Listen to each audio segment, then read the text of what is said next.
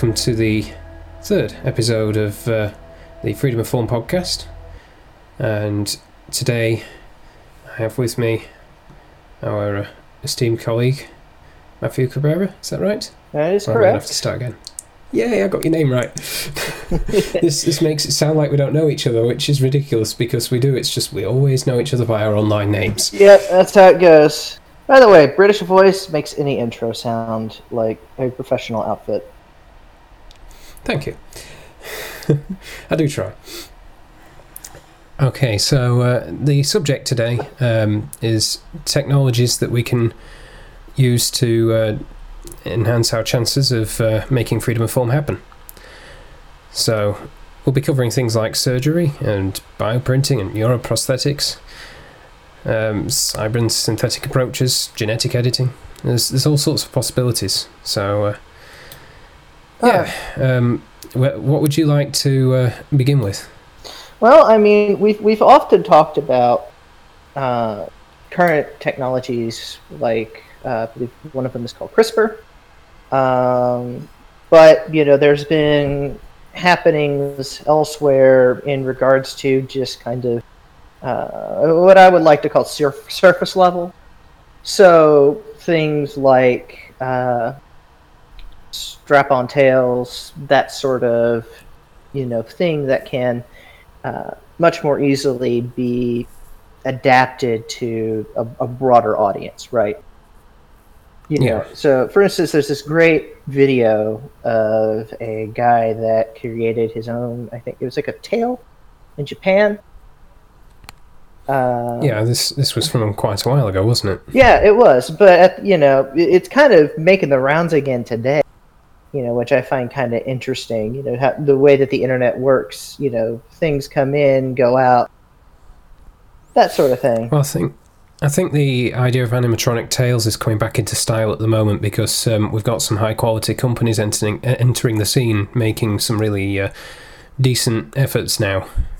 Yeah, of course, and you know, with with uh, the sight of an opportunity, usually um, new investment comes knocking with, and Yeah. you know, we need to be on top of our game in ensuring that this whole idea can be given to the broadest possible audience. Absolutely. I remember about 10 years ago, um, I was in the Manchester area um, in the UK, and uh, Had a friend there who had, um, with, with help from some of his friends, made a um, sort of animatronic or prosthetic tail, um, which had a little motorized unit at the top, a bunch of cogs and gears inside it to um, you know, moved the tail around, and it was all done by wires and rods and things inside it. Um, it was very fragile though, and um, it was easy to break. But when he did have it working, it was quite fascinating to see. You know, in 2009, um, that was still not something that you'd expect to find.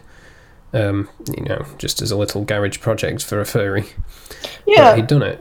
Well, you know that that sort of thing. That's kind of how a lot of things start, isn't it? Just that that Yeah. one random project in the garage. You know, I Oh, want to say many many companies did that. Of course, many people nowadays trying to figure out what a garage is. You know, because generally they don't have one of their own. But you know, there there is Yeah. still a strong inventive streak uh, inside a lot of people. Although it's kind of shifted from you know the uh, garage lab to kind of maybe like a, a basement or some sort of study. You know, I, I think a breakthrough, you know, making something like you said, your, your friend had a, a more fragile mechanism, but you know, a breakthrough for making a stronger, more robust mechanism, you know, it's just one mind away. And frankly, you know, with Yeah. a lot of um, what's a word? Uh, frankly, with a lot of thought put into it, I think we can you can easily create something that can be both simple and robust enough to apply elsewhere. You? Indeed. Uh, and this this friend of mine, he uh, I don't know what he did with the tail he had originally, but um, you know, I, I did sort of keep in touch with him on and off over the years, and Um, I think I've mentioned to him about um, some of the more modern offerings that are available and and uh, you know how, how, that compares with what he had. Um, and you know it is it is obviously better, and he's he's obviously pleased to see that there's progress being made. Um, and so now you've got the likes of the Tail Company and this new um, this new one that, that, was recently shared around a lot. Um, I forgot what it was called now, but you you know the one that looks like a proper spine. Yeah, that, really thick. Yeah, I think that was the the uh, the Japanese one. Yeah, I'm trying to remember what it was called. Well, uh, I mean, yeah, it, it is so cool to see that we're getting to this point of you know. Oh, indeed. You've got multiple different groups now making these things and you know one upping each other. Yeah, and, and that's kind of I think where freedom of form needs to you know is is the kind of the place to be, right? Because we can help introduce you to these other people, you know, and and try to help mm-hmm. create a collaborative effort and try to maybe focus development on certain things you know even even if they're quote you know even if they're they're not furry right? You yeah. know they, they're still able to help us in oh, you oh, know, a wide variety of ways and then they could take their application and apply it elsewhere. I mean that that's kind of i think like you know we, we often we often really focus on like the freedom of form stuff and all that and we kind of overlook the the idea of you know we can actually legitimately help people beyond just freedom of form. Oh, indeed. I mean, it's not just a matter of um, you know p- potential to transform the body, but also to transform the way people think about how they can collaborate on these problems. Yeah, and also just in general, just quality of life. You know, quality Indeed. of life is always you know something that should be going up, and frankly, you know, we can definitely do that. Hmm. Um. Yeah. So, also another one that springs to mind is the Necomimi cat ears. Um, those were based on the Neurosky Mindwave headset. Um, because of that, they only actually pick up differences in how much you're concentrating. Um, right. So they're not necessarily the most effective at displaying your mood per se, but um, they were an interesting concept. I think I've had mine since 2013. Um, unfortunately, they do eat batteries very quickly, rechargeable or not. Um, so it's it's one of those um, sort of party piece things for the time being. But I'm sure it's not going to be long before one of the more sort of dedicated companies to the uh, concept will come out with something better. And if you look at what's happening in uh, neuroprosthetics space as well, you know, uh, with brain computer interfaces from the likes of Neuralink, um, I can see that being applied in interesting ways to this too. Definitely, no. And, and so basically, what those ears things are is like a EEG? Yeah, very simple one. Yeah. I underwent sort of a similar thing when I was a kid you know, like a concentrative therapy sort of stuff using it. It's kind of interesting. Um, so, you know, I'm kind of familiar with how those kinds of things can be used for, besides just, you know, the heartbeat sort of stuff. Yeah. Normally, if you connect up an EEG in a hospital, you know, it'll have several pads all over your head. But um, in order to make it a bit less scary and a bit more accessible to the average person at a sensible price, um, NeuroSky, with their Mindwave headset, focused on just one measurable thing concentration. Um, so they just had it with um, electrodes to press on your forehead and your earlobe. Mm-hmm. Um, and so just measure the difference between them. Which you know, it it works to some degree, but uh, it's very limited in its capabilities. So they were coming out with other EEG headsets as well, with more electrodes on them at a higher price, and so are a few other companies. but I'm not like... sure really where that went to. I think they realised after a while that uh, that they could only get a very vague signal because it's from you know going through the skull.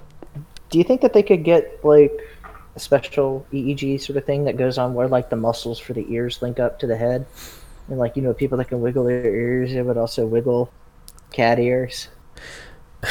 well, um, I'm not sure if that's so much EEG as mechanical stimulus, uh, stimulus um, detection or what, but Yeah, but I mean, it, it would be simple, but simpler, I should say, than a full-on E EEG. well, because you, you're looking specifically for the attempt to control the ears, and yeah, that, that might work.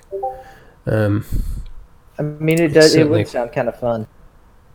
yeah, it's certainly plausible, um, and that would be more sort of in keeping with it being a proper prosthetic. No, definitely. It, it's. uh But it would be really cool to see, you know, next steps and trying to figure out what's going on. You know, like what would be the next step of that? Because I don't, I don't think it would be like cat surgery. You know, cat ear surgery. You know, there's a lot involved in rerouting Well, I the entire ear canal, or maybe chopping off like bits of the ear and just Yeah, that's that's where you, uh, you you're going to have some real fun with uh, getting around the existing architecture of the head.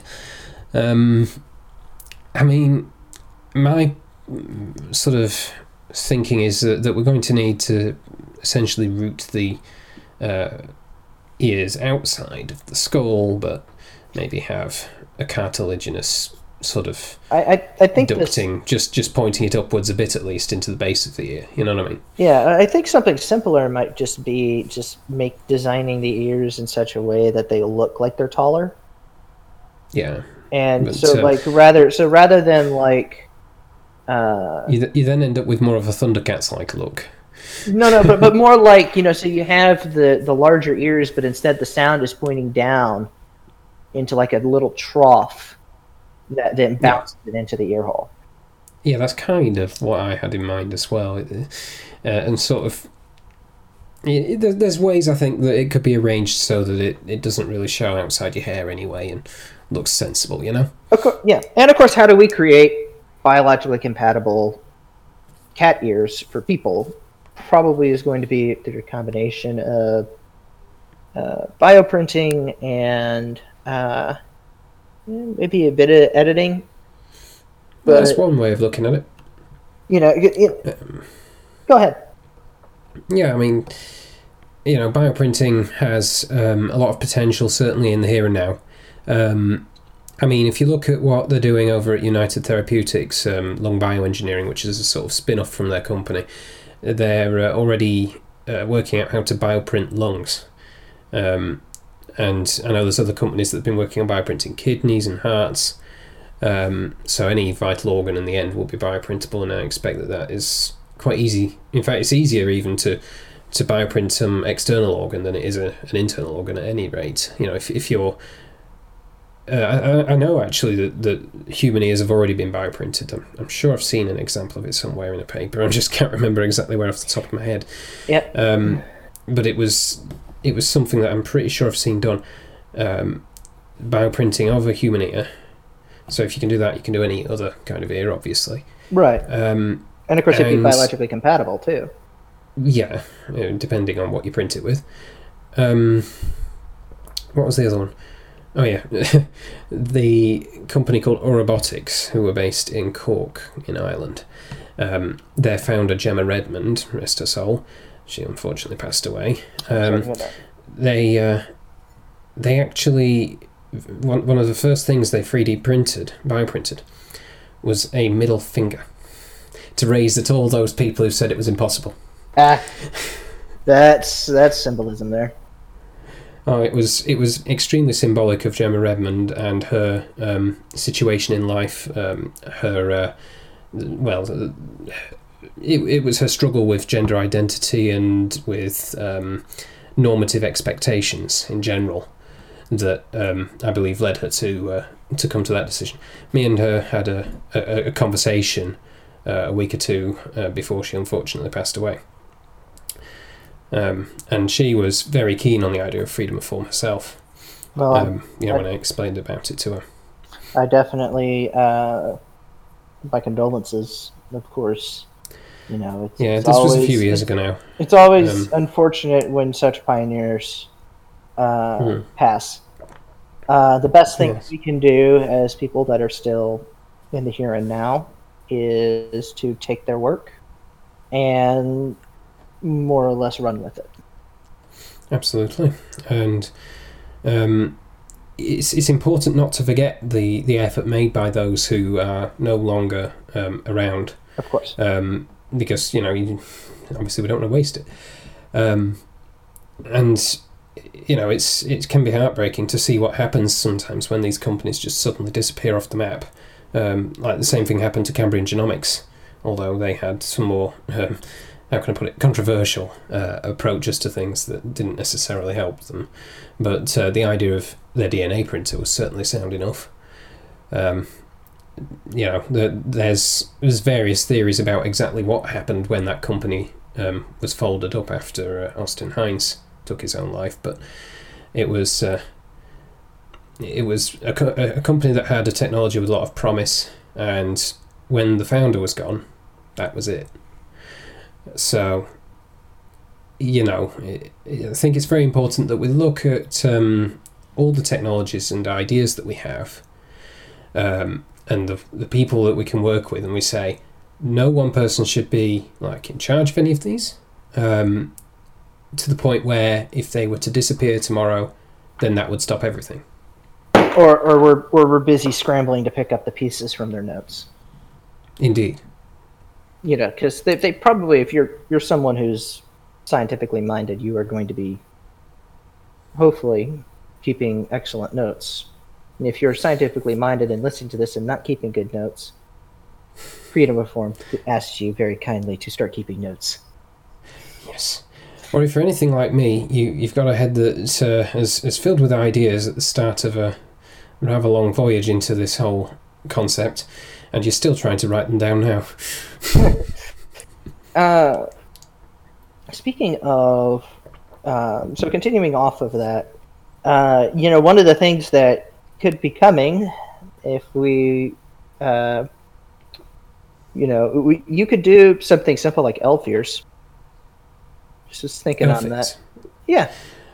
Yeah.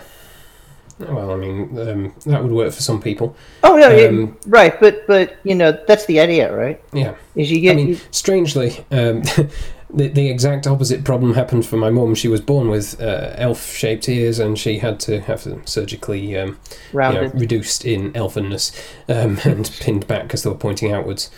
But that was, you know, a, a birth defect. What can you do? Um, mm, she wasn't lot. happy with with that, and obviously she wanted it reduced a bit, although they're still quite pointy. Well, you know, hey, that is that is a aspect of freedom of form, right? Some people just you know want to be more human, and or at least more stereotypically human, and you know that's something entirely. And some people less. And it's uh, interesting if you look at you know cosmetic surgery where it's at at the moment. A lot of it is focused around trying to normalize people trying to um, you know put them on the straight and narrow to look like everybody else. And I think that um, it would be good to have a, a, societal kind of step back and think and change to realizing that it's okay for people to want to be different. Yeah, you know, it is, it is definitely something that is. Um, you know, I, I think you know it's it's that kind of that expectation that people have of when someone interacts with someone, they expect someone to look like a certain thing. You know, but at the same time, we are all individuals and all unique, and we should face the world in whatever way that uh, we feel we should face the world. Yeah. And at the moment, you know, the current situation, obviously, surgery is king of of the uh, methods that people could possibly use, and it's very much in the realm of you know, doctors and those who um, have a certain duty, obviously under the Hippocratic Oath, which they can interpret as meaning you know do no harm, meaning like. Is this person asking me to do harm to them or what? You know, where, where does the line get drawn? Is this uh, something where I, I should do what they're asking so as to not do them psychological harm? or not do what they're asking so as to not do them physical harm. Right. But there's also people that take that in a more literal sense of do no harm in the physical sense. You know. Exactly. Some I as long as I do not intentionally you know, mutilate them in a way, you know that they they should be able to do whatever they want. Yeah. Um, but this this kind of Hippocratic dilemma is one of the reasons that I think it's important that the technological direction of development that we follow makes it easier for people to apply changes to themselves where possible. True. You know, with with the right instruction, obviously. Right. But you know, for something like, you know, I, I think that it, initially, maybe in the future, maybe it'll change in the future. I personally don't think it won't. You, everything that we're going to be doing is going to be a combination of probably four or five different methods, and you know, surgery, bioprinting, uh, genetic editing. I mean, the ultimate hope is that you create a form. You know, you find your your sense of self in a form that requires as little outside maintenance as possible. That would help. You know, it's not like uh, like the Deus Ex, whatever that drug that the augmented people had to take. Yeah, I mean, this is one of the things that concerns me actually about both prostheses and um, cyber and synthetic approaches, and, and to some degree surgery as well. Though it's not for, not as bad for this point, is um, if you want to um, maintain your body long term. Um, you don't want to be relying on any drugs, you know, in, including um, like anti-rejection drugs, you know, for your immune system. Mm-hmm. Um, because you know what happens if society goes to pot, or the company that you get your drugs from goes bust, or you end up living somewhere where you can't get hold of them for some reason. Oh no, absolutely, and and I completely agree. Uh, that being said, prosthesis also has a unique benefit of being one of those other things that's kind of already here and now, right? Yeah, yeah. But the, the thing I'm trying to get at here is it's not just you know, rejection and things like that, but also maintenance. Long term support. You, yeah, if you build a, a, a prosthetic, um, you've got to make sure that it's going to last a long time, uh, but also that it can adapt to your body changing. Yep. Um, you know, as you get older, um, it's going to sit perhaps differently on on your arm or whatever, uh, on on your um, tailbone or wherever you've attached it. Um, and you're going to need to take into account that wear and tear will happen to it, um, at least as fast as it happens to the rest of your body. Mm-hmm. And at some point, you might need to replace it. Uh, that will cost you money. Um, you might not have the money at the time. That could be, you know, traumatic for someone who's who's become very attached, as it were, to those uh, prostheses, or you know, is using them constantly. Um, so that could really be something that we want to take a great deal of care with and make sure that any prostheses that are produced are very um, well designed to last a long time um, and to adapt and change with the person. Absolutely. Um, you know, the other thing too is maybe if you know for for prosthetics and and that sort of stuff. I mean, right to repair literally becomes a right to live. Yes. And that's a very interesting approach, actually. If you look at um, what's it, the repair cafe um, groups and you know the other right to repair movements, they um, obviously see gadgets and technologies and items around the house, etc., uh, as extensions of our lives anyway that we should have ultimate control over because we've blooming well bought them with money that we have, you know, expended effort to obtain. It's ours. Um, yeah. So those items are ours, and why do we then have to um, rely on the company that, that we originally bought them from to keep them functional over time? Right. Um, you know, you know especially outside of... as, as an option is not a bad thing from the company, but but to to make it so you're forced to always go back to them, like say for example with Apple and their products, I find that very, uh, you know, so disingenuous. I, I guess the way around that for any, I guess, sh- let's call them shadier outfits, might be something like a lifetime warranty. or something like that on the product, or mandatory upgrades, or something like that. But you know, again, that just that still. Four I mean, I mean, it's it's it's not. But let's be let's let's also realize that the stakes here are much greater. It's four words for you. it's not your phone, it's your Yeah. arm. Yeah, four words for you there. Warranty void if removed. That particular phrase, those particular labels, are a major problem. Actually, they're Because- not. They're illegal. Well, it depends on where you live. They're in illegal U- in in some the countries U.S. and states, not in in the others. U.S., they're illegal. Well, you they're can't- over here. Oh wow. Yeah, no, Um, that that would be. Yeah, you, you can't do that. You know that Yeah, would be in something that would have to change. I've had plenty of gadgets with warranty void if removed labels on them, and it sucks because you know you, you just want to, for example, um, change the hard drive or adjust the laser voltage so as it works correctly again on your optical drive of your PS2 or whatever. Uh, and you know I'm thinking old-fashioned here, but that's because that's something actually fixed. Um, and it's like, in so doing, you are um, going directly against the manufacturer. Now, granted, these items were items that were out of their warranty time period by that point. hmm Um, and, you know, obviously the manufacturers want to cover their backs. You know, they want to say, well, if you've tampered with this object, then we can't guarantee that it's going to work properly anymore because we don't know what you've gone and done to it. Right, right. But fortunately, in, and that would be a legal thing. But fortunately, for some countries, you won't have to. You know, the warranty void stickers are uh, illegal. Obviously, that would be something that we would have to push for more universal uh, application of. Yeah, again, it's down to that right to repair.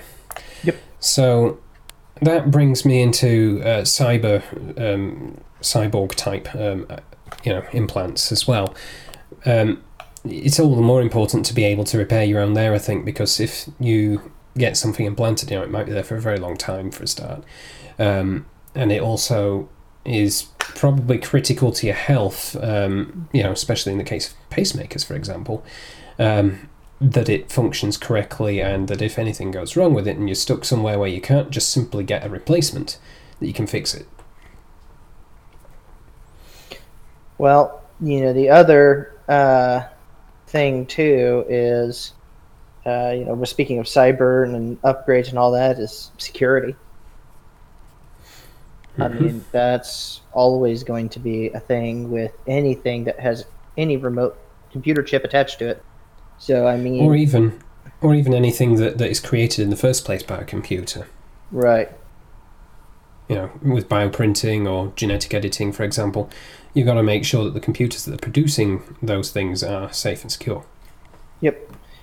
I suppose, yeah. Um, making sure, yeah, I, I guess you could get around that just by not having it connect to the internet. I mean, Except that, you know, if, if you want to, as, as an end user, obtain designs for something like that or data, um, you know, from a big database that, that is vastly huger than your own hard drive on your computer, yeah, you, you're not going to be able to uh, go without the internet. Well, I mean more like, you know, if you have an arm and your arm doesn't really need to connect to the internet, the only thing it probably needs to connect to is whatever device is controlling it, Yeah. syncing with your thoughts. I mean, there's no real need. It doesn't need to be a part of an Internet of Things thing. Oh, absolutely not. I mean, we, we do not want to be Internet of Thingsified by our prostheses, if that's what you're referring to. Yeah, and and kind of plus one for the biological approach. Indeed. Um, that said, it, it is possible um, in the future, get into this in a bit, but it's possible in the future that your uh, biological body will actually uh, be possible to connect to the internet in a strange way. Not that you'd necessarily want to, but No, wouldn't be I beyond mean- the realm of possibility. Um, so let's see, where are we at? Uh, do you want to uh, just go down the route of nanotechnology for a moment and Yeah, sure. I'll be happy to Yeah. discuss a little bit on that. So, nanotech, if for those uh, who may not know, is the use of very small machines or small pieces, uh, very small particles, small machines, hence the name nano. Um, and what they can do is they allow for greater internal changes. It's often been a thing in speculative fiction, from good to bad, from healing blood to Grey Goo scenario. Um, you know, it. Uh, there's been some interesting developments in that sort of stuff, but the problem is, is from what I understand, is just trying to shrink down mechanisms that are both incredibly small and yet incredibly reliable. So, at the moment, if you wanted to say make a molecular servo, Mm-hmm. um, you're saying it wouldn't be very reliable. Well, from what I have heard regarding um, just you know we've we've seen diagrams of these incredibly complicated, very small machines, right? You know, machines that can go in to a blood clot and destroy the blood clot. You know, Right. it, it's just how do you make such a thing small enough to get in there and yet be reliable enough to you know because it's not like it's a drill right you know where it's just one long sharp sharp stick of metal you know that Yeah, you you got to get to that nexus of people who understand engineering and you know design and diagrams and um, all the sort of very uh, precision lines that, that you put into that and the visual thinking that goes with it. Uh, you know, the intersection between them people and the people who think very mathematically and very um, you know in, in much in terms of atoms and molecules and chemicals and how they interact with each other, Van der Waals forces um, and uh, steric hindrance and all those kinds of uh, issues that, that affect things on a molecular level. yeah and of course you know i, I i've taken i take a, a slightly more you know legal perspective you know like uh, on on these kinds of technologies you know with nanomachines and stuff like that you know you're getting into interesting realms of you know how do you control them?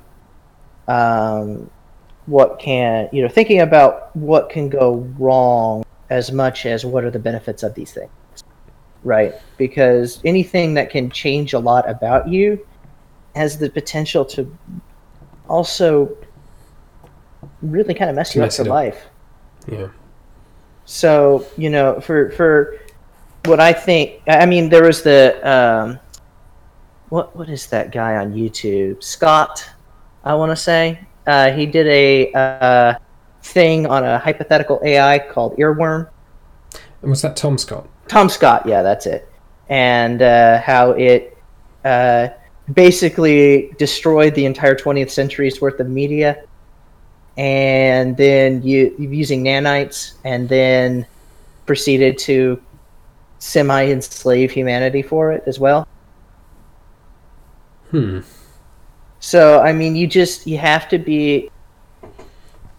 I'm I'm just gonna say you have to be really careful, and you know you have to when when we are developing something, we do have to consider a lot of the ethical implications uh, for things like you know maybe something that I would call overshoot, you know, or you know where it affects people that may not want to have been affected.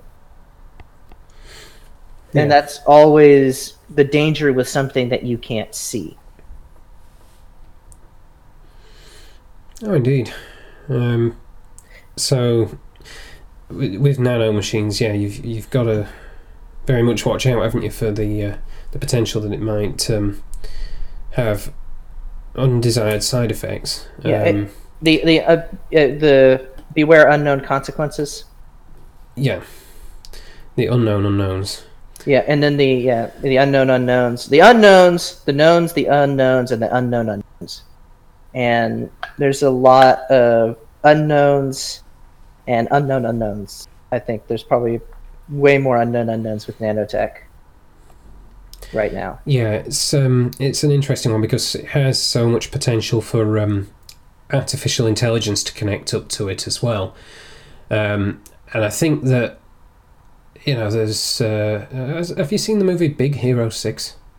I have. Uh, it, that's the. I've seen bits of it, but I, I, do think I understand the plot. And are we going to get into spoilers for anyone who hasn't seen Big Big Hero Six?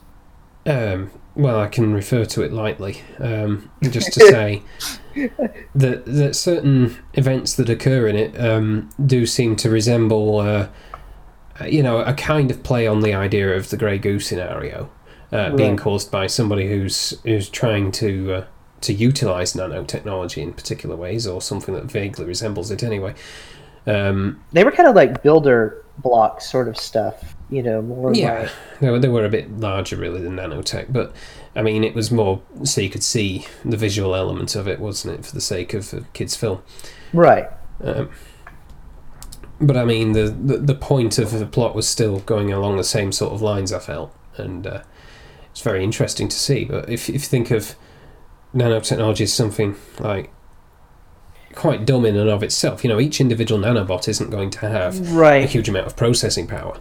Right, and and, uh, that kind of that's that's kind of my worry about nanotech is it will become that it, it has the real potential, especially if it's hooked up to AI. It has the potential to become that one thing that allows a that a, basically takes us over. Yeah, I mean, you know, you, you could end up with something that, that has at least planetary omnipotence, essentially, if it uh, so chose. Um, and that's obviously a danger, so we want to be very careful um, how we sort of design and implement not just nanotechnology itself, but the rules around it, um, and how it's connected to systems and how um, the norms of interaction with it are applied. But it, one thing you will notice if you look at um, when artificial intelligences are trained, for example, to play complex games, um, they will come up with approaches that we could never have thought of. Right. There's there was one. I'm trying to remember. There was an artificial intelligence that was taught to play a game in the 1980 in the 1980s, and uh, it started doing some odd behavior and no one could figure out why until the game started completely glitching out.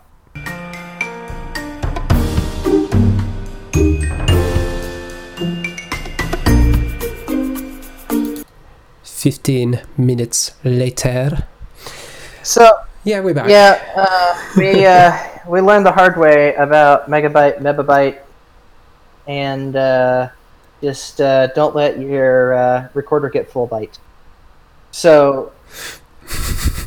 yes, that was my fault. Uh, anyway, so in the interim, um, Dan got a cup of tea, and I fixed a little something going on with my computer and looked up that game that the AI was playing, and it was actually a classic uh, Atari game called Q*bert. Um, and uh, it found without on its own and completely undetected, uh, it had found a glitch that had been in the game for the last 30 years.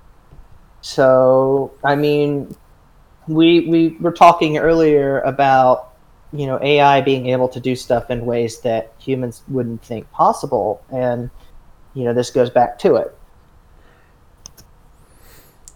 Yeah, or if not impossible, at least just never thought of. Right, right you know, it, it it's it, it's it's almost a tad scary, but it's also a tad cool. I mean, you know, what what do you do with a, a system that fully goes out on its own, sort of thing?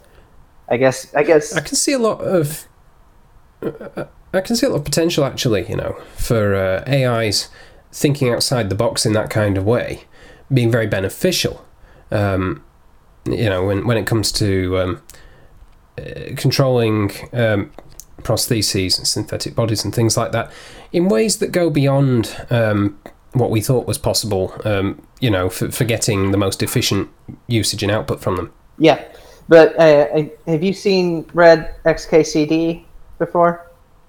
About I have read XKCD okay. in general. The, but... It's uh, 1046 comic about Skynet where it's like uh, humans are fear me, I must destroy them, and it just keeps repeating destroy, destroy until it realizes destroy is just not a you know just stops seeming like a real world, and then realize it's a mind thinking about itself, and then basically kind of just like goes off on its own, like self-aware. Yeah, I mean, there's there's a fair chance that AIs will simply find their own trains of thought to get lost in, and we won't really hear much from them for a long time after that. basically. Um, you know, all- all of five seconds before they actually processed everything in the universe, Yeah, and then they come back to us and say, "All right, I'm bored now. Got any other ideas for things to do?" come up with a story Probably be something you could do. anyway, And also, it took a ridiculously long time to say that. You seriously need to improve your communications, humans. well, speaking of improving communications, humans, um, well, let's delve a little deeper into the idea of prosthesis, robotics, and just in general ways of uh, improving, uh, I guess, making ourselves a little smarter. Or at least Mhm. able to hold more information. Yeah, if you're thinking from a transhumanist kind of perspective, or you know, um, general sort of post-future thing, how does um, a brain really compare um, against what what you could potentially expand to if you were to, for example, have mind uploading? Well, I mean, mind uploading is a tricky proposition because at what point do you stop being you in the organic head and start being you on, you know, for like you know for the computer screen? Uh, so it'd be interesting just from that sort of perspective, and uh, to help us in this discussion, uh, we have a uh, another one of our esteemed colleagues joining us. Hello. Uh, Hi there. Um, mind uh, introducing yourself and just uh, telling a little bit about your background? Yes. Uh, so on online, I go by DJ JJMeister14, but uh, in in real life, my name is uh, Jordan or Alex, whatever you prefer. Um, I just this year graduated from the Rutgers School of Engineering with a bachelor's in biomedical engineering, and I'm going back for my master's this fall. So I figured I'd hop in on on this one. Well, congratulations. Yes, I'm also the systems biologist for uh, Vulpine Designs Unlimited.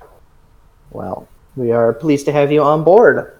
So, uh, given our cursory kind of prodding of the topic, uh, maybe you could give us a little bit of a deeper cut into the ideas of cybernetics, biomechanics, and that sort of stuff that maybe we don't have. Okay, so the, one very easy one to, to start off is uh, the, recent announcement out of Neuralink of their kind of neural weave that they're they're doing. The- idea being to have some some kind of electronic telepathy where they decode the neural signals, send them digitally, then recode them to kind of talk to the brain on the other side, so you can essentially share thoughts with someone else. Uh, that would be the- theoretically faster than talking, but until we do it, there's kind of no way to know what that would essentially feel like, or if you you would even be able to distinguish between your own thoughts and that of the other person.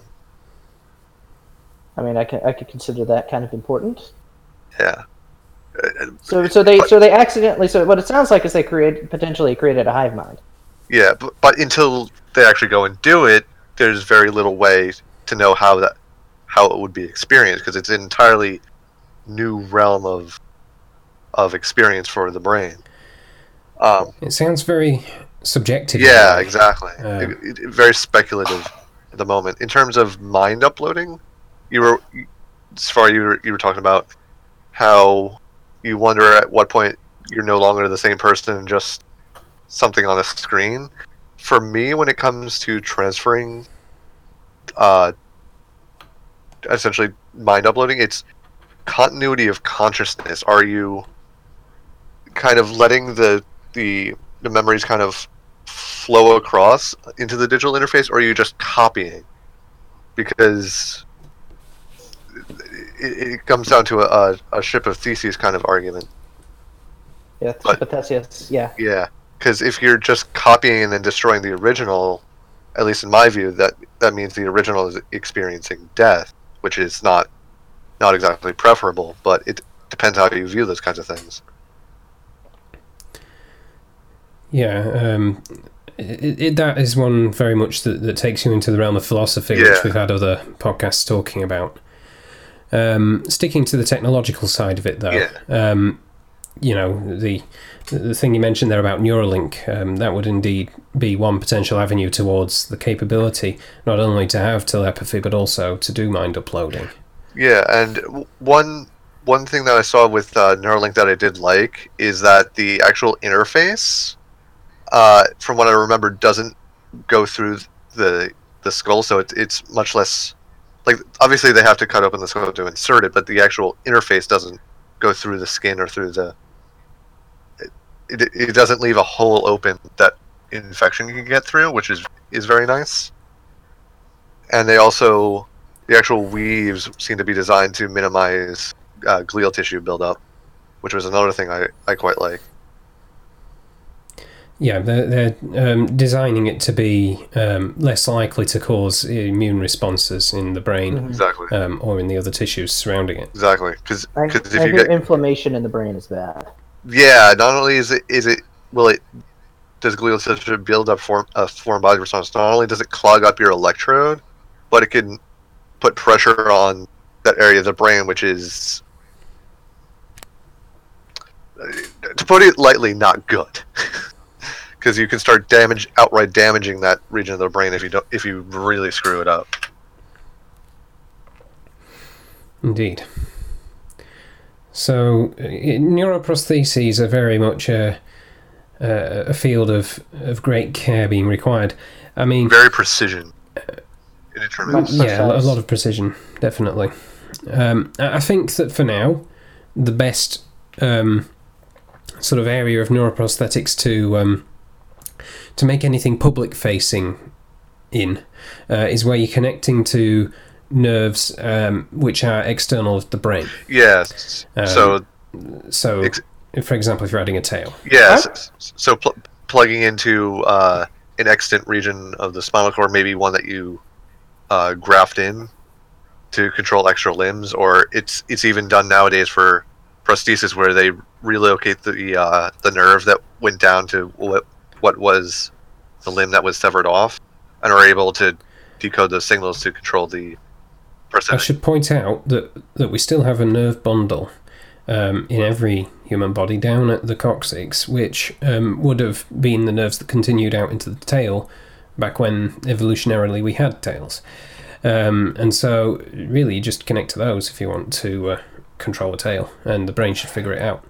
More or less. But from what I've heard, there's there's also a variety of materials that are far less bioreactive than uh, yeah, like, but- like but- iron or biomaterials it, it's a v- very i don't know if i can say well developed but uh, well stu- uh, studied and, and well defined in terms of it's a well developed field. Is what Yeah. like. yeah Not uh, in, So- in terms of implant materials that either do or don't cause inflammation or a foreign body response depending on what you want Right. But for things like, you know, I, I know for a while we've been developing and doing these kinds of things. My grandmother, for instance, had to get three knee replacements.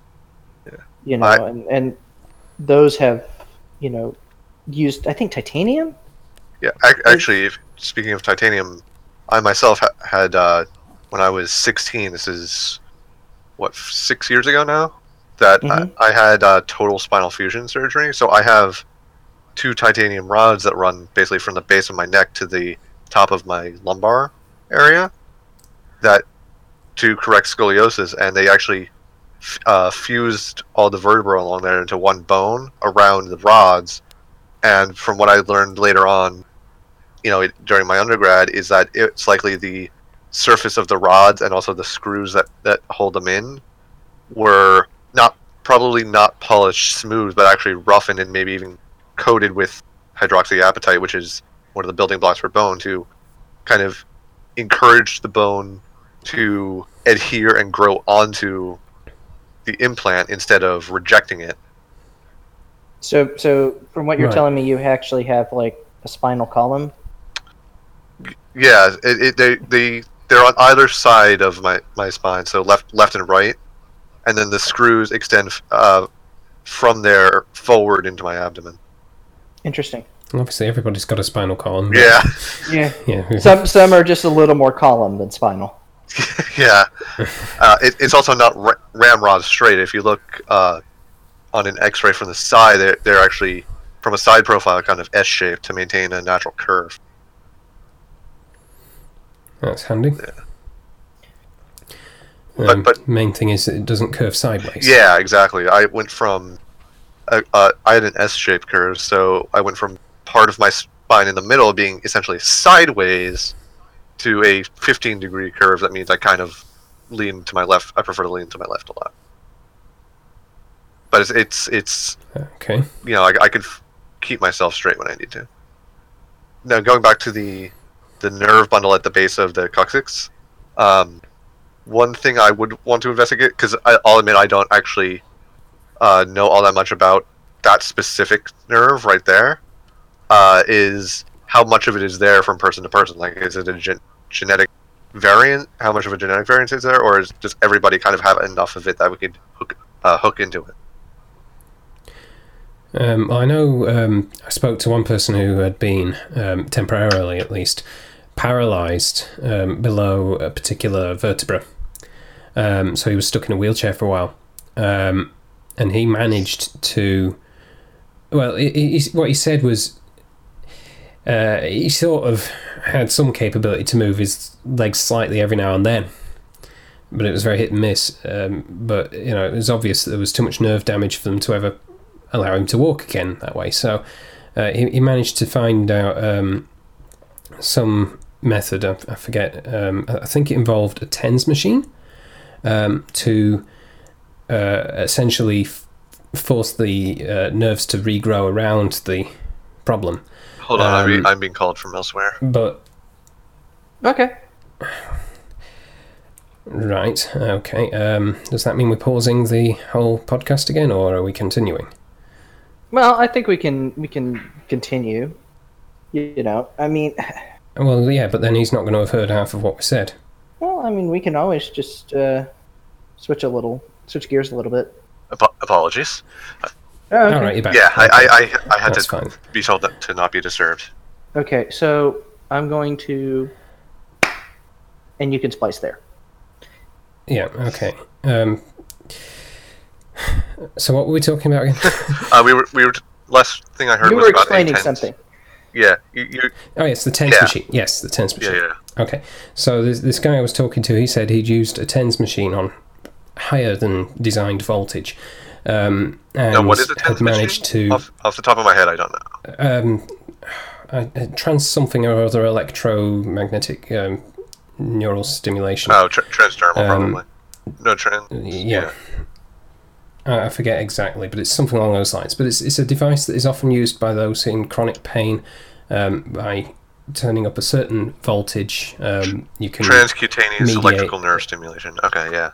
Yeah, yeah, you can you can sort of mediate the pain and you can sort of uh, reset the nerves. Um, so what this guy I, managed I, to do? I looked up a picture uh, of it. My chiropractor used to use those on me to, to kind of loosen up the muscles in my back before I would get adjusted. This was before I got my surgery. Okay, well you should have remembered what one was then. I didn't know it was called that. All right. Um, so anyway, uh, what this guy did is he uh, used one on higher than designed voltage. Um, he hacked it essentially, uh, and he found a way to get his nerves to uh, to sort of respond to that stimulation.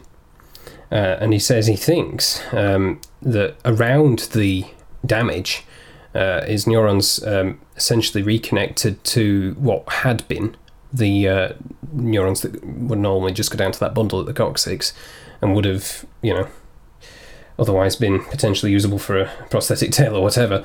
Uh, but in his case, uh, they've been repurposed into controlling his uh, legs again, and he had to kind of relearn how to walk. Huh. That, that's that's pretty amazing, actually. Um, the body is is full of surprises. Yeah. S- sti- uh, stimulate forcibly stimulating nerve growth with electrical impulses. I can see that working. Yeah. Yeah. Well, it seemed that the, the bundle of nerves that goes down to the coccyx wasn't damaged. Those particular nerves were still Because okay. if, if nerves are receiving that many signals, they'll kind of recruit more, or you know, divide more to process those signals, and in, in turn grow that nerve bundle. Yeah, uh, the, the, the, they were near enough to the nerves that were affected, and obviously managed to cross connect somehow, makes new synapses. Yeah. The, the fact the fact that So it, it, it's hard for me to, to render precise judgment with, without knowing exactly where the severance was and how bad it was. But that that yeah, that's pretty amazing. Also, Freedom of Form does not recommend overvolting your medical devices. yeah, uh, that's very true. don't Uh, don't, don't the- try the this Freedom of Thought home. Foundation is not actually recommending this. I'm just telling a story of what I heard someone had managed to do. And what I'm trying to get to by pointing this out is to say uh, sometimes you need to think a bit outside the box um, about how a device can be used um, in order to come up with a new advancement, a new idea. Um, and that doesn't necessarily mean you should be testing it out uh, in quite such a potentially dangerous way. Um, but then he didn't have much choice in the matter anyway. He'd already lost movement of his He, legs. he so, didn't have know, much to lose. He was he was in a position of thinking, yeah, what what else could happen? But like, obviously, he could have electrocuted himself and killed himself in the process. So you know, let's be reasonable here. But he knew he knew what voltages he was working with and what he felt he could get away with. He was turning it up gradually. So that that was on him. You know, that was his risk. that that he chose and, to and take it's it. amperage that that is damaging. So Yeah. I, I, I suggest you So- watch the Electro Boom thing on that. The what? E- Electro Boom, amperage versus voltage. Never heard of it. Uh, Oh, it's a, a guy named Mahdi Sadar, I want to say, on YouTube. Uh, basically, he's an electrical engineer that does YouTube videos on the side, and his videos are usually like him trying to solve Ah. some sort of mundane problem, and yeah, I think I know who you mean. and then every it's like he gets stuff either blows up, he gets electrocuted, or yeah, you know, it's, it's just like kind of like a what not to do. but yeah, you can pass enough uh, voltage through your body to light up a uh, neon light that you're holding in one hand while the power source you're holding onto the power source in your opposite hand. um, I wouldn't recommend with neon, but possibly uh, a fluorescent yeah, tube. fluorescent, Yeah. fluorescent tube, not neon. My bad. Um, Yeah, as long as the, the amperage is low enough, you can pass as many volts through as you want.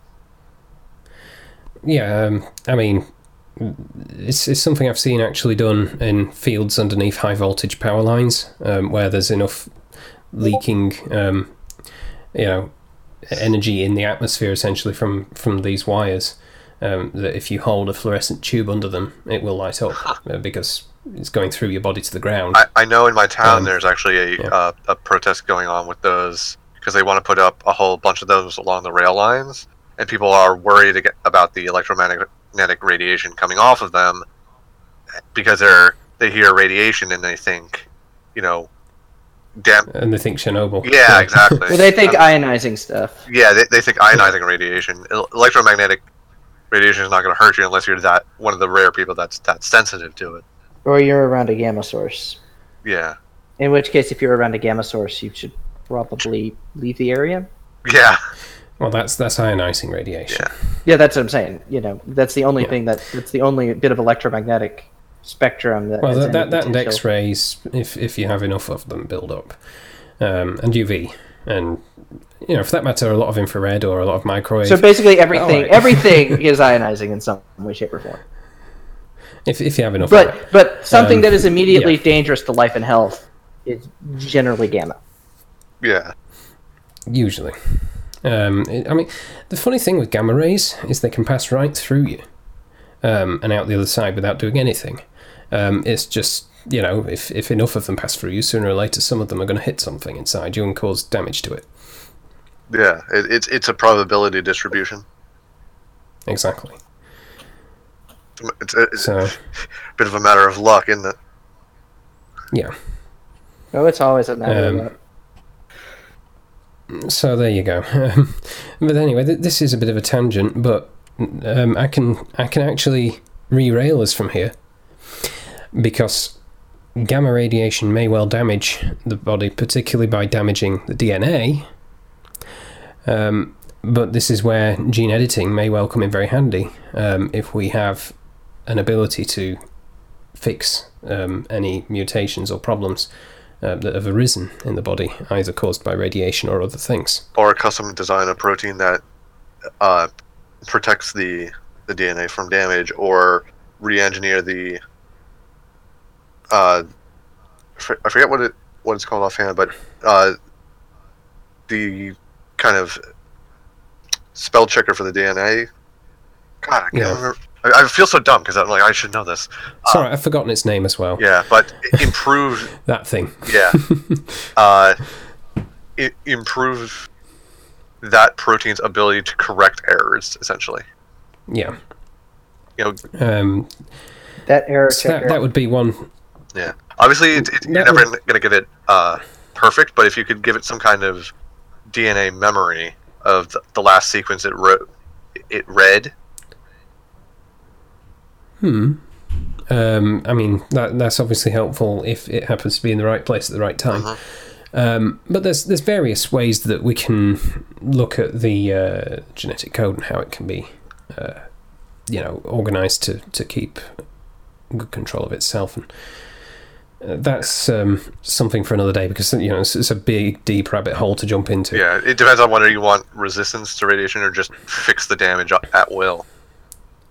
Because it, it- Um, the- the- indeed. unless you receive a very large dose, the the effects are usually not immediately dangerous.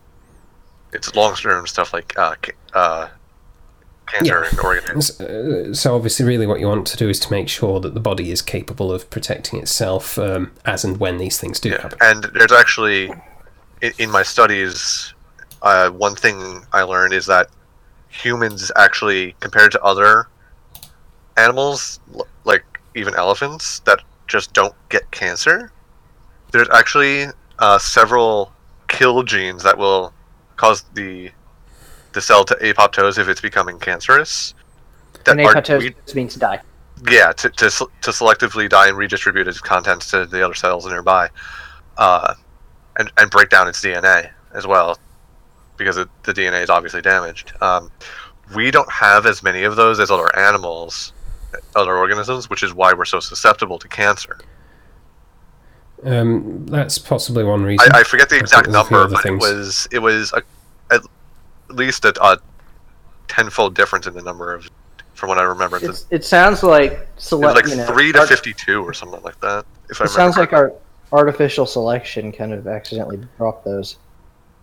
Yeah, so we, if we could add more of those in, or even turn on latent ones, we could increase our resistance to cancer massively across the species. Yeah. So there's there's a lot of potential um, in gene editing to deal with um, various um, genetic um, issues and uh, medical problems that arise from them. But um, it's also got a great deal of potential in uh, the field of freedom of form. So this is um, an area that I've really um approached um, the whole concept of freedom of form from in the first place. Uh, so we, we could use gene editing um, to rewrite ourselves. So uh, I'd like to um, just talk a bit about that now. If we can say that the you know, the human race um, as as a species has evolved over the last four million years or thereabouts. Um, certainly the last one million years in, in the most recognizable form that we see now, um, then you know that's that's obviously come about through natural selection. It's taken its time to to refine itself from what was essentially just the great apes before, um, and that evolution is still ongoing. You know, day by day, people are living, people are dying by whatever natural or otherwise um, impacts are occurring in life. You know, th- things that are selecting for people who are quicker, cleverer, or not so much, or whatever, Yeah, depending on where they are. Well, whoever's the fittest, I think, is the phrase that. Indeed, uh, survival of the fittest for, for the situation. Yeah. Wh- whoever reproduces more. That that's the long and short Yeah. of it. Indeed. Um, which obviously in, in today's society, given the uh, distribution of, of people who are encouraged to, uh, you know, be careful how much they reproduce versus those who are not, um, it, it does have some interesting implications. Well, I Um, think I think there was an article that came out recently that average IQ in the Western world is dropping. Uh, it could be. I, I wouldn't be surprised But to hear that. then I must point out that IQ is not a very reliable measure of overall cleverness. oh no no no Uh, no! of a I, I don't want to I don't Oh. want to say that. I'm just corroborating Yeah. your uh, statement. You know, with some Yeah, I mean it's you know if if you can find the uh, you know the, the reference to that as well, all the better. sure. But um, you know, the, regardless of what's happening to IQ, um, and you know, people will argue over this philosophically for yonks, I'm sure. Um, it's clear that that natural selection hasn't stopped, despite what some people will say.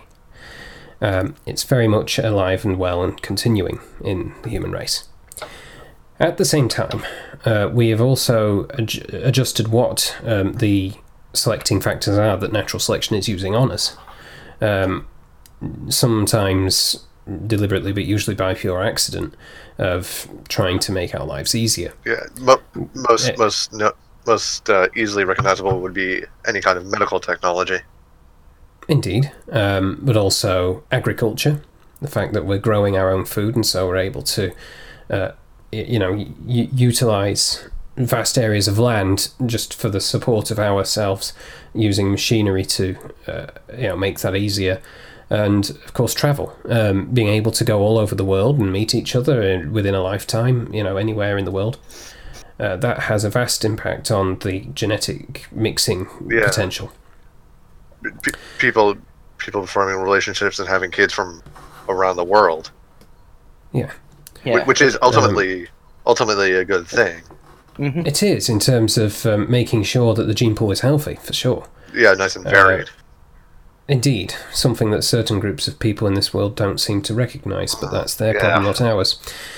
Um, now, the thing is, if if you have such a you know, a, a great and wonderful situation of, uh, of evolution ongoing, why is it um, therefore a problem if if people want to change themselves a bit more? I don't see there being an issue with introducing more artificial selection when there's already been quite a few different artificial factors affecting um, what so far has been random selection, often natural in its origin, um, but not always.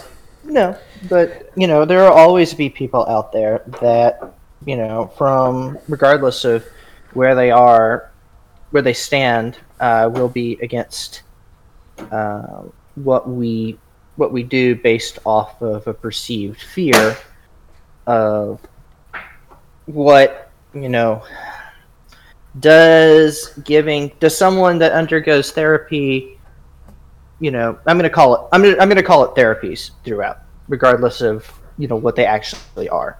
Um, if someone that undergoes these therapies becomes smarter does that give me less of an advantage as someone that cannot afford or cannot do these kinds of things That sounds like um, the same kind of concern uh, that was raised a few hundred years ago by the Luddites when they saw mechanical looms. Um, they were very concerned that they would lose their jobs as hand weavers. right Um, but and so- this isn't necessarily luddite you know this isn't exactly you know a luddite sort of thing this is you know it, it- it's it's the idea of um, uh, uh, homo novus right? The new human. Yeah, you know. People don't want to be obsolete. exactly. There's also people Um, that have, seem to have an ideological aversion to changing what cha- um, changing what's there after you're born, which is the, the same reason that uh, that same reason they give so much hate to you know tra- transgender individuals. I see what you mean. Um, if if you're referring to uh, yeah, the, the the kinds of people who are anti-trans, um, Yeah. then yeah, they, they may have an aversion to that. Um, but I do think that they are in a minority overall. Thankfully, But they are also a very loud minority. yes, Do yes. not do For not, sure. do not forget that. There's there's everything from TERFs to religious nutcases. And Sure. they both yeah. get the I, I, I didn't want to outright say it, but yeah, that's what I was going for. Sure. But here's the thing you take any of the potential methods we have for uh, becoming more uh, like our true selves, and somebody's going to hate it. Um, if you take any technology at all, somebody's going to hate it um, for what it does to people, to society, to their particular jobs or their perception thereof. It, it, it comes down So- to something I realized a long time ago: is that there's always Yeah. going to be people that fear change, that Yeah, fear exactly. the new. Exactly. But- so, but you know- with that out of the way, Well, you know, there there is the idea for a while. By the way, what I've realized is is we just don't have a whole lot of means to assess the impacts of technology, right? Uh, for a while, there was. what you're saying is we don't have a crystal ball. we don't have a crystal ball, sure, but you know there are certain things. Uh, for instance, in, in the '90s, in the late '80s and '90s, there's a, uh, a U.S. government office called the Office of Technology Assessment, and that was what they would do: is they would give they were supposed to give Congress a non uh, non Non-biased. non-biased version of what they think a technology could do.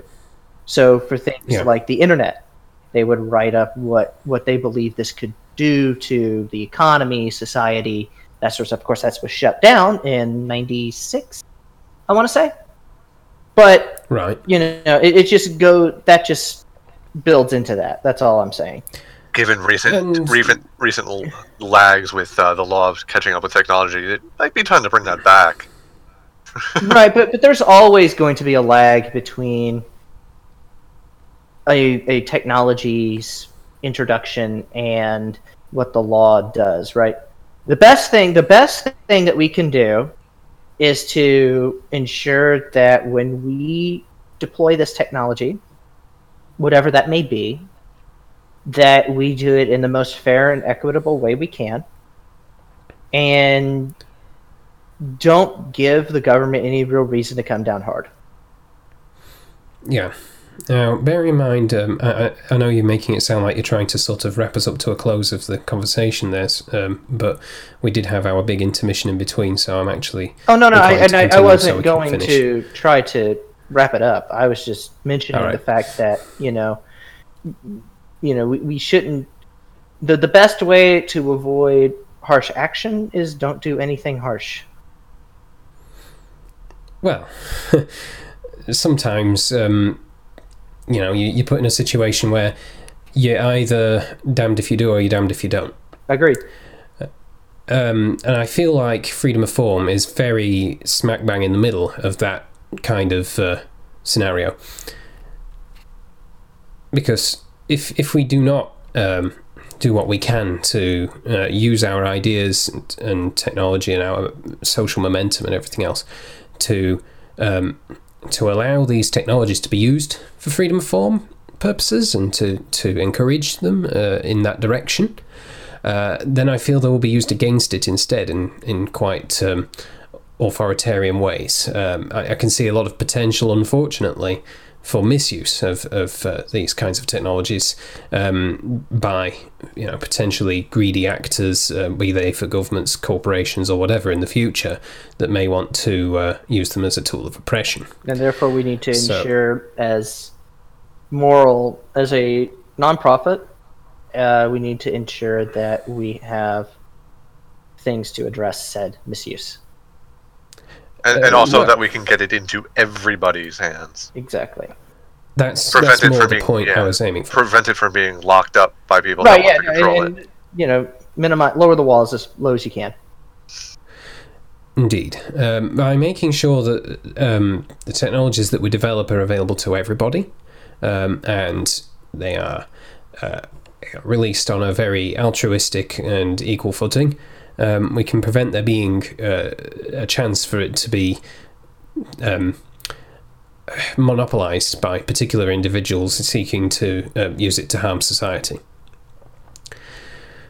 So, I mean, obviously, we, we can't guarantee it won't be used in some way that harms society by somebody or other down the line if they get hold of it um, and have other ideas. You know, that's that's on them. But at least if it's available to everybody, then we've half a chance of countering whatever they do. Yeah, it, it, it's Um, it's the thing where It's a any- genie that, yeah. that will be out of the bottle, and you know, come what may. Because even if we don't, um, as a group, work on these technologies, somebody else will. Th- th- There's two points I want to make off of that, which is one, that even if that happens, I would think that the good outcomes would outweigh the bad in terms of the impact.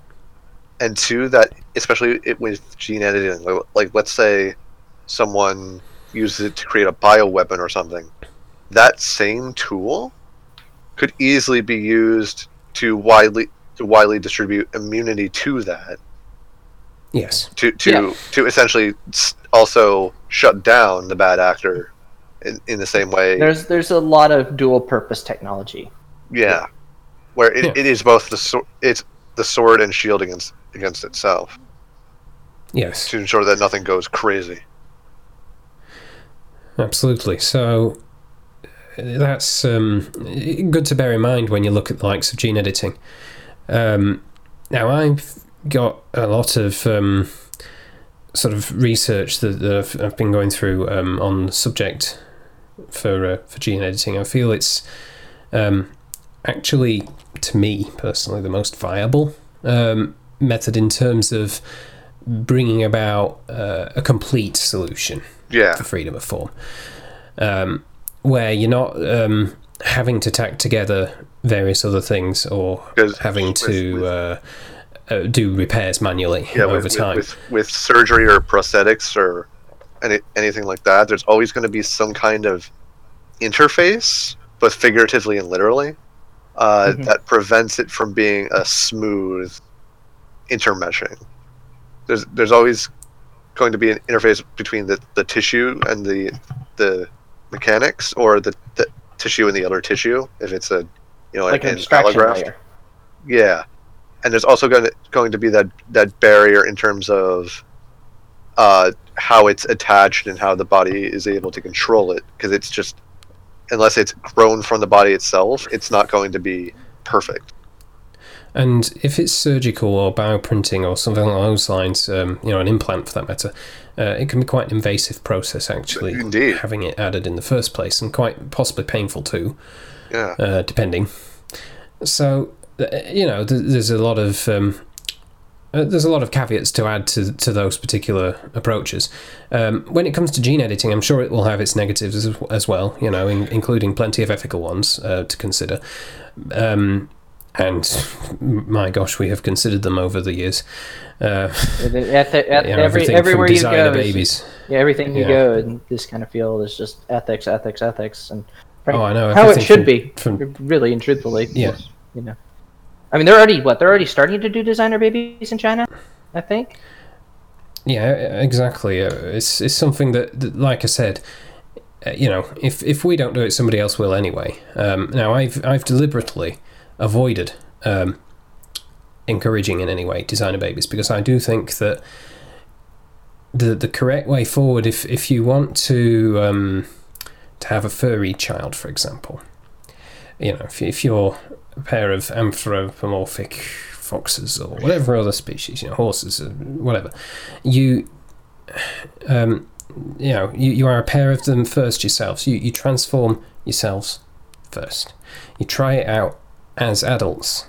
Uh, you use your brains and you use the simulation on, uh, you know, computer first of, of what's going to happen even before you, you apply it to yourselves. But even then, you know, you still live with it as as yourself before you subject it to any child that you have.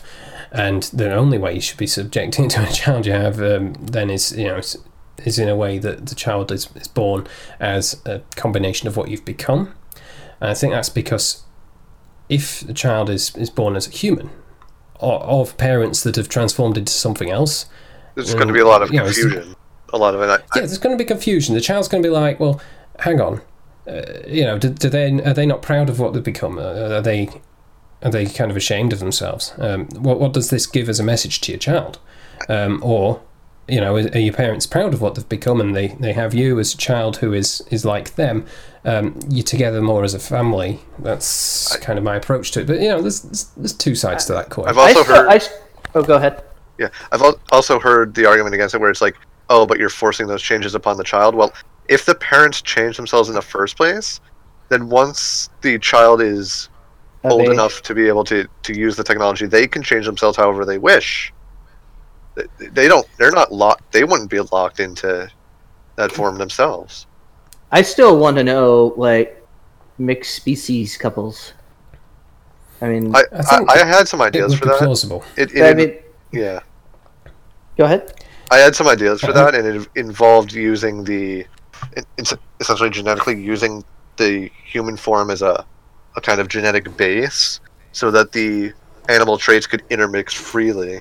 I mean, you would think that, right? You know, I mean, look how much just less than one percent changes between humans, right? Yeah, but at the same time you know you do you know when you start messing around with uh you know specific genes and all that sort of stuff you can there, there's chances that things can happen right yeah, which is which is why you'd want to.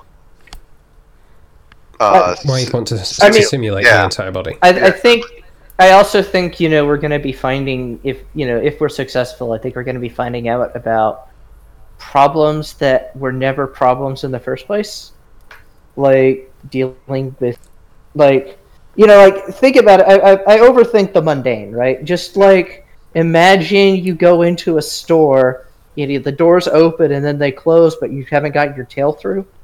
So the doors would just have to be held open for that little bit longer. You know uh, we we discussed car airbags. You know like if one part of your face is hitting an airbag before the other parts you could probably end up pretty easily with a broken snout. Oh, Every- uh, that's a good one. Uh, uh, well, uh, can I point out that the one about automatic doors? It's a bit of a meme that keeps surfacing again and again. They But already stay open for a very long time to begin with. Yes, every set of automatic doors I've been through, it doesn't just stay open for a long time, but it stays open until you've stepped at least like four feet oh away yeah from and, well how about the manual door then closing it on your tail i mean Well, why would you though? Where it has a well, the doors that have a uh, spring, a spring or a pneumatic A closer on them. Yeah, you Well- just or, or just you forgetting about because you're so used to not having to worry about it Well, obviously you'd get used to having a tail pretty damn quick that way, wouldn't you? No, no, but I'm just saying, you know, you're used to you walk through the door, you open it, and then you go to reach back and you close it. You re- you know you forget, you know, like just like that brief m- lapse of uh, awareness. Then you're like on the ground clutching it. Ow. Well, I'll, tell you now, that's not going to happen to me because I've, for the last 11 years, uh, essentially lived as if I have a tail. You know, I've always sat with enough space around me for one. I've always moved in such a way as, like, if I had a tail, it would pull through through through that door space before the door shuts. You know, I've got very used to that. Yeah, but it does take a bit to get used to, right? Sure. So, like, you know, whoever's wanting to apply these changes to themselves should really prepare themselves first, you know, think about it, um, kind of mentally build up an image of, of how that applies to their body um, and how it will feel before they actually do it. I mean, especially especially in the early stages, it's if it even is reversible, it probably won't be easy. So it's like it's not something that not a deci- decision that should be made lightly by any means. Yeah, and we also Yeah. need to understand, you know, what stresses the human body can withstand and these kinds of things. Because, you know, I can imagine there'd be a few, like the immune system not particularly liking. Oh, indeed. Yeah, that that Um, also comes well- down to the time scale of the transformation. Of- of- yes, the, the the transformation. Uh, in fact, you- you've raised a good point there. Um, it's it's essential um, if you're doing a genetic transformation of the body, um, particularly you know to to include such major changes. Uh, if you um, incorporate all of the uh, all of the cells in the body. Sorry, if you, if you change the DNA in all of the cells of the body, rather. Um, because if you just change the DNA in some of them, you're not going to um, have the same DNA everywhere in the body, so And wherever that's how the you get two different DNAs meet, That's yeah, that, that, that's where you get autoimmune disorders. Exactly. yeah, Um, it, so- exactly. It's kind of what we we Yeah. don't want. on on that note, it it probably one of the first things you'd want to have change or is the immune system to ensure that it will not reject both your existing cells and the cells you're going to have ahead of time. Isn't the immune system notoriously tricky to work with? Because Yes, I, I'm, I'm not going to sugarcoat it. Yes, y- y- because it needs to recognize what cells are wrong and what the cells immune are- system, in in in essence, has its own little code as well that kind of runs parallel to the genetic code um, that it uses for designing its antibodies. yeah, it, it, it's a learned memory rather than an inherited memory, but it's still molecularly encoded. Yeah. So that is um, its own little set of rules. very little, if if any, from my knowledge of the the nervous or the ner- the immune system has to do with nerve signals. It's mostly all automatic effects based on cellular interactions and molecular signaling, to my knowledge. Yeah, it's it's it's from what I've gathered, it's mainly chemical. Yeah, exactly. Especially Yeah, antibody it's- production. So sorry, you're mixing up neu- uh, neurons and um, immune cells there a bit. No, no, no. I, I, I'm saying that the, about- the nervous system has ve- has, to my knowledge, very little effect on the immune system. So it's Oh, yeah. almost all Yeah, and, Chemical- and I was just saying, chemical yeah, it was mainly chemical signals. yeah. Yeah, um, the, the the nervous system doesn't really um, control the immunity as such now, but what it can have an effect on is um, the presence of stress um, stress regulators in different cells, and you know, um, there's there's various um, stress hormones that get produced that um, trigger pathways um, which cause cells to act differently to how they would otherwise. Uh, and those tend to also put the immune system on heightened alert, um, although it can eventually fatigue from that. Yeah. So that can be why you know people who are very stressed out end up getting ill either from autoimmune disorders or from their immune system essentially wearing itself out from being on heightened alert all the time, and then, then catching an ordinary disease. Yeah, so, So- but yeah, essentially, you'd want to train the immune system to not attack the new cells while also maintaining recognition of existing cells while the transformation is going on. At the same time, defending against any uh, Anything else? Anything you don't else want. that Yeah. could. I mean, really, what we want to do is, is as much as possible. You could also use have it as a sorry. You um, could also use it as a tool for uh, kind of trimming out the old parts as you go along. But that that might be very tricky. Right. Uh, what I was trying to say is, as much as possible, we want to have it be like, um, a, a, like a waiter pulling the tablecloth out from under the plates on the table, um, and you know, and all the wine glasses and everything. They don't spill. They don't tip over. Everything stays upright. Um, we need we need it to be so simultaneous that it's like that. So, Yeah. like, the system doesn't notice that it's been changed. It just starts working on the new instructions instead. Uh, you know, the the main issue. I guess how would you do that? You know, one of the It's things I've always basically thought. to, to, to get everything to, to synchronize hormonally. Well, the other thing that's possible, and also much riskier, is just wipe the immune system out. No, That that is that, sounds like a horrifically bad idea.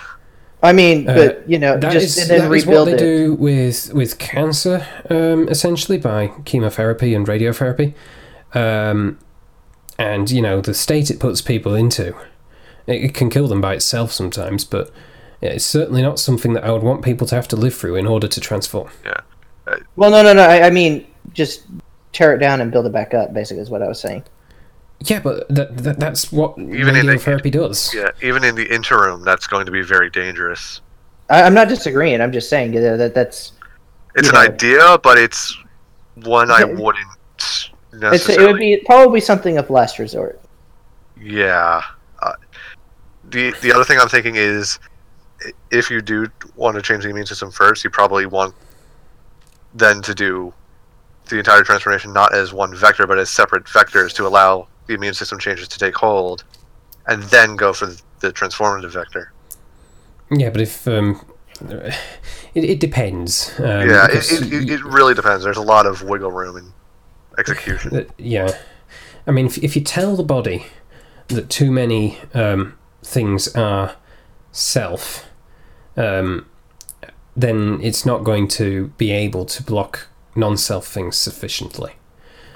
So, antigens that happen to look similar to human cells uh, may currently cause certain diseases in humans because they look similar to human cells um, and therefore be very difficult for antibodies to be generated against. Um, likewise, in some animals, you'd get a similar situation with antigens that look similar to them. If you were to set the immune system so that it allowed both the old and the new cell types from before and after the transformation, you may be opening the door a bit too wide and allowing you know combinations of diseases to occur at the same time that wouldn't have happened before that might be sufficient to kill you. That's a fair point. So uh, I am very sort of um, strongly willed towards keeping the immune system as tight as we can uh, and having it be as instantaneous a change as possible. It obviously depends on what the uh, metabolic capabilities of the body are around the transformation because you don't want to just use up all the resources in one go. You want to be able to, you know, have it have it so that whatever it's doing in each cell to change the DNA, um, it's um, you know it's it's doing it slowly enough that the body can keep up in terms of producing molecules and things like that that it needs, um, but it's doing it quickly enough that the immune system doesn't notice. Yeah, well, you know, it, again, it's going to be the immune system. I can see is going to be like that one guy that is just going to be throwing wrenches. Be like patches in that movie Dodgeball, just keeps throwing them. Right. There's your obscure early 2000s reference for the oh, podcast. Oh my god. you could dodge a wrench, you could dodge a. you can dodge a ball. I, I don't know. Anyway, uh, yeah. but you know, like one of the things that would be pretty interesting is you know we can do the genetics, but you could combine that with bioprinting with the new, with you know with whatever the new cells are going to be, right? And you Um, can. I don't you can- think that's strictly necessary. Because if you can genetically uh, encode instructions into the body, you can give it instructions to grow whatever you need it to grow, including more bone, cartilage, um, other structures. So, you know, it just then depends on how fast you can tell it to grow things and how strong they become as a result of growing at whatever speed. You So can I also you can also grow a, a temporary organ to churn out samples of the to be cells to train the immune system that- they are self. Uh, don't know about doing it particularly that way round, but we could certainly um, add an organ to, to churn out the uh, the vector um, Yeah, that's- itself yeah. to get that to every single cell. Yeah, Um, that's, because it's, that's it's unlikely that a single injection is going to But- get everything. You'd want the body producing the vector Hmm. itself until it's fully spread. But if you're sending sample cells to the immune system, it's probably just going to kill them. Yeah, it, it depends how you do it. You would have to. You'd, you'd probably target lymph nodes and those sorts of or, things. or route the route some of the immune system. Through. I'm trying to think of how you would do this. You- you- whatever it, whatever it is, it's probably going to be something that fifty guys in a lab are gonna work on. You know, Well, with, with far more specialized knowledge than what we can offer here. That's all I'm saying. Look, if you're talking about the Freedom of Form Foundation's perspective itself, um, you know, that's fair enough. Um, from the perspective of the wider kind of scientific um, ability, um I think initially, yes, you're going to need a lab, you're going to need a bunch of scientists, and they're going to need to work on producing tools which are um, capable of, of handling the complexities of you know gene editing and, and of producing the vectors for it. Um, in the the end goal of those people though should be to produce tools that anybody in the end can um, understand and use themselves without needing um, to have a degree or uh, PhD or whatever in biological sciences or biochemistry. And Right. So uh, the, the, it should be to the point where it's very intuitive and makes a lot of sense and, and has uh, enough um, automation in how it makes its decisions that you're comfortable using it, uh, but you've still got enough freedom to, uh, you know, to, to, to tell it exactly what you want and for it to produce exactly what you want um, to the best of its ability as, as a set of tools um, to match your requirements. So, coming from this is going to be my perspective on that sort of thing, and I think we've touched on this before in other chats. So, coming from someone with a more legal mind, you know, talking about home, you know, allowing people at home to do these sorts of things you know, we, we have enough trouble as is trying to get people to take correct dosages of medicine. Adherence you're talking about? Yeah, and, and we want to get in, you know, from my perspective, it'll have to be done. I, I would much rather it be done at some sort of clinic under the trained eye of a medical professional who can administer the treatment, the administer the doses, let's call it that, just for the sake of argument, that can administer the doses, can diagnose anything that goes wrong, can pull samples, can send it back to the lab to ensure everything is going good, and not just have it a completely homemade process. Or The take someone's about- self designed vector and, and verify. Yeah, so you know, if, if something is going wrong, you know, it's much easier to correct that rather Right. than someone two or th- three months later coming in with something very obviously wrong, and then you're having to do a much Mhm. bigger fix. Now, the, the thing about that that really concerns me is you've got potentially millions of people around the world wanting to use these technologies. You know, a lot of them are just wanting to do it for, for medical reasons, you know, to get rid of genetic disorders. Um, but some of them also for freedom of form purposes. And, you know, th- this is not going to be something that, like, once it's applied to everybody, that's it, they're all cured and solved. There's always going to be somebody who wants to do something else who's forgotten something and wants to add something to themselves, etc. So you're going to have a lot of new treatments being created for individual people, personalized um, in, Personalized in the medicine. degree. Well, calling it personalized medicine is is kind of sideways from it because it's not really medicine so much as it is a rewrite of your genes. And I'm not sure if that really counts as medicine because it's not a chemical that you're putting in that's Personalized You know. therapy, let's put it that way. yeah uh, I, yeah. I, I don't want to use the word cosmetic, but A lot of it. Well, uh, what we're talking about, Elective, you know, maybe? especially well, no, especially with the, uh, um, you know, interbreeding that sort of stuff, that would definitely be cosmetic. You know, it would it would just be a hardwired cosmetic surgery, more or less. Uh, well, it depends on um, how well versed your legal eagles are um, when they come to define this sort of thing in the actual scientific um, perspectives and angles um, of, of what you know of, of how it's all put together, of, you know the technical details. Um, because these things are important when when you look at genes and how you can edit them. It's essentially the rule book that the body is using to control every um, process, every function that it has, uh, including how it builds itself in the first place and keeps itself maintained. So, if you're rewriting some of those rules, yes, you've got to know how to rewrite them correctly. But if you have the right tools that give you um, a, a translation between English and, you know, genetic legalese, then you are in a good position to say, you know, I want a tail, and it translates that into genetic code.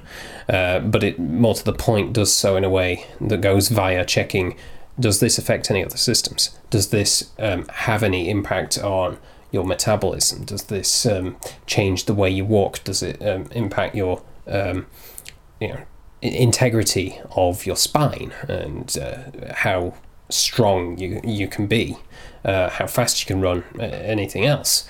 Um, it needs to take into account everything about how your body works and functions. So, before we get to the point where we are saying uh, this has to be done in labs or whatever, um, let's first get to the point where we have the tools um, which are capable of uh, really simplifying these matters. And then we can say, do we actually need a lab? Because if everybody had to go to a lab to get their genetic edits done, and you've got millions of people wanting it to be done, then surely they're going to um, all have all these personalized therapies, medicines, whatever we're trying to call them. And that's going to be a massive strain on the regulatory framework, you know, or, or, or indeed on the scientists themselves in the labs. You know, Suddenly, a Especially in the huge early days. workload in their in tray. Yeah. Yeah. Well, don't don't. The thing is, is when it comes to those kinds of things, they're going to regulators are going to prioritize based off of uh, need and economic status.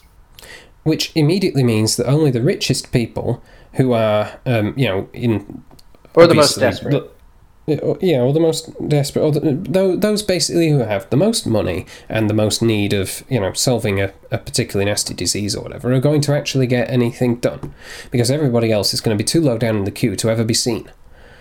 So, Initially, more than likely, what they would do is they would just rotate, put you on a rotation. Perhaps. Um, it, it depends on how sensible the people are in the regulatory bodies. But uh, at the end of the day, we- we're not guaranteeing through that that you're going to be able to actually transform yourself within your lifetime. And it isn't going to be technology that's holding you back, it's just going to be bureaucracy. Well, don't forget also that this would have an immense implication on healthcare spending as well. They would probably want to get it out as to as many people as possible. And the reason is is because chronic long-term care is the most expensive care. Hmm. So there is great incentive for bureaucracies to deploy it as quickly and efficiently as possible because that saves the taxpayer money. In my experience, whenever bureaucracies have a great incentive to speed up, they find a way to slow down. Well, we could argue that, but the point is, is that if you you are basically promising the end of, uh, you're basically promising the end of expensive long-term care. The people that would be the most interested in getting rid of that are not the governments. However, the, there would be a significant industrial um, opposition to uh, that kind of technological breakthrough. That's Um, the yeah. I was I was trying to allude yeah. to that.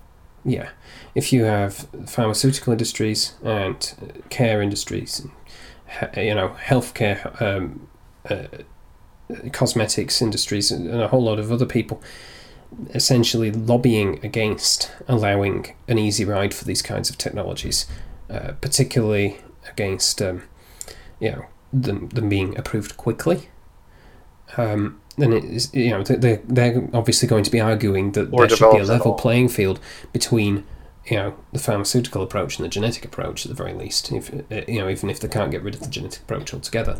Well, the other thing that you can do is if you can't beat it and just license it out. Mm, No, no, no, no, no, no, no, no, no, no, no, no, no, no, no, no, no, no, I'm out. Okay, fine. Yeah, you know, there's just there's that option from the standpoint of, you know, every you know all the avenues have been blocked. You know that, that that's just that's what I was getting at. If all the uh, you know if we've been if we're being so pessimistic on trying to do the healthcare stuff, you know, I ain't being pessimistic. What No, I'm saying here is that the that the industries would potentially have that um, effect on a bureaucratic regulatory model if you are going down the route of saying that we can't um, make this available as a tool um, and then allow people to obtain that tool in order to, you know, work on it, refine it themselves, and figure out how to use it for themselves.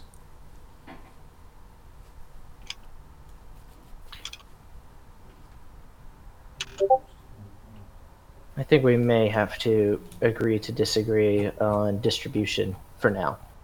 But again, we were talking about distribution of something that is further down the line and you know is you know and we're we would be quite unsure about the final form that it would take Uh, Mm. I, I have to go, so I'll, I'll right. say goodbye for now. All right. Okay. Well, thank you Have for a good day. joining us, and Yep. have a lovely evening. Bye bye. Thanks, thanks for having me. Bye bye. Okay, so um, we, we've we've sort of talked our way around uh, most of the things to do with that now. Anyway, um, I think we're coming towards a close. i think we are we are we've uh, uh, reached a point of uh, continued discussion for later Somewhat. Um, so I mean, we've we've gone through a lot of different subjects there, uh, technologies that we could potentially work with. I would like our listeners to. You know, mention if there's other uh, approaches as well that we- may have forgotten to uh, bring up in this particular episode, um, and your own thoughts. You know, they're always welcome. Um, we've spent a great deal deal of time thinking about um, how to approach these different technologies, and of course, every time we discuss them, we think of a bit more. So, it, there's there's always something new to mention, but uh, there's also quite a lot of ground already covered in our different um, uh, groups and companies and uh, amongst the staff at the Freedom of Form Foundation. So, thank you for joining me this evening, um, Matthew, yeah my pleasure and have yourself a lovely time. Uh, until next time. Goodbye, everyone. goodbye Stay floofy.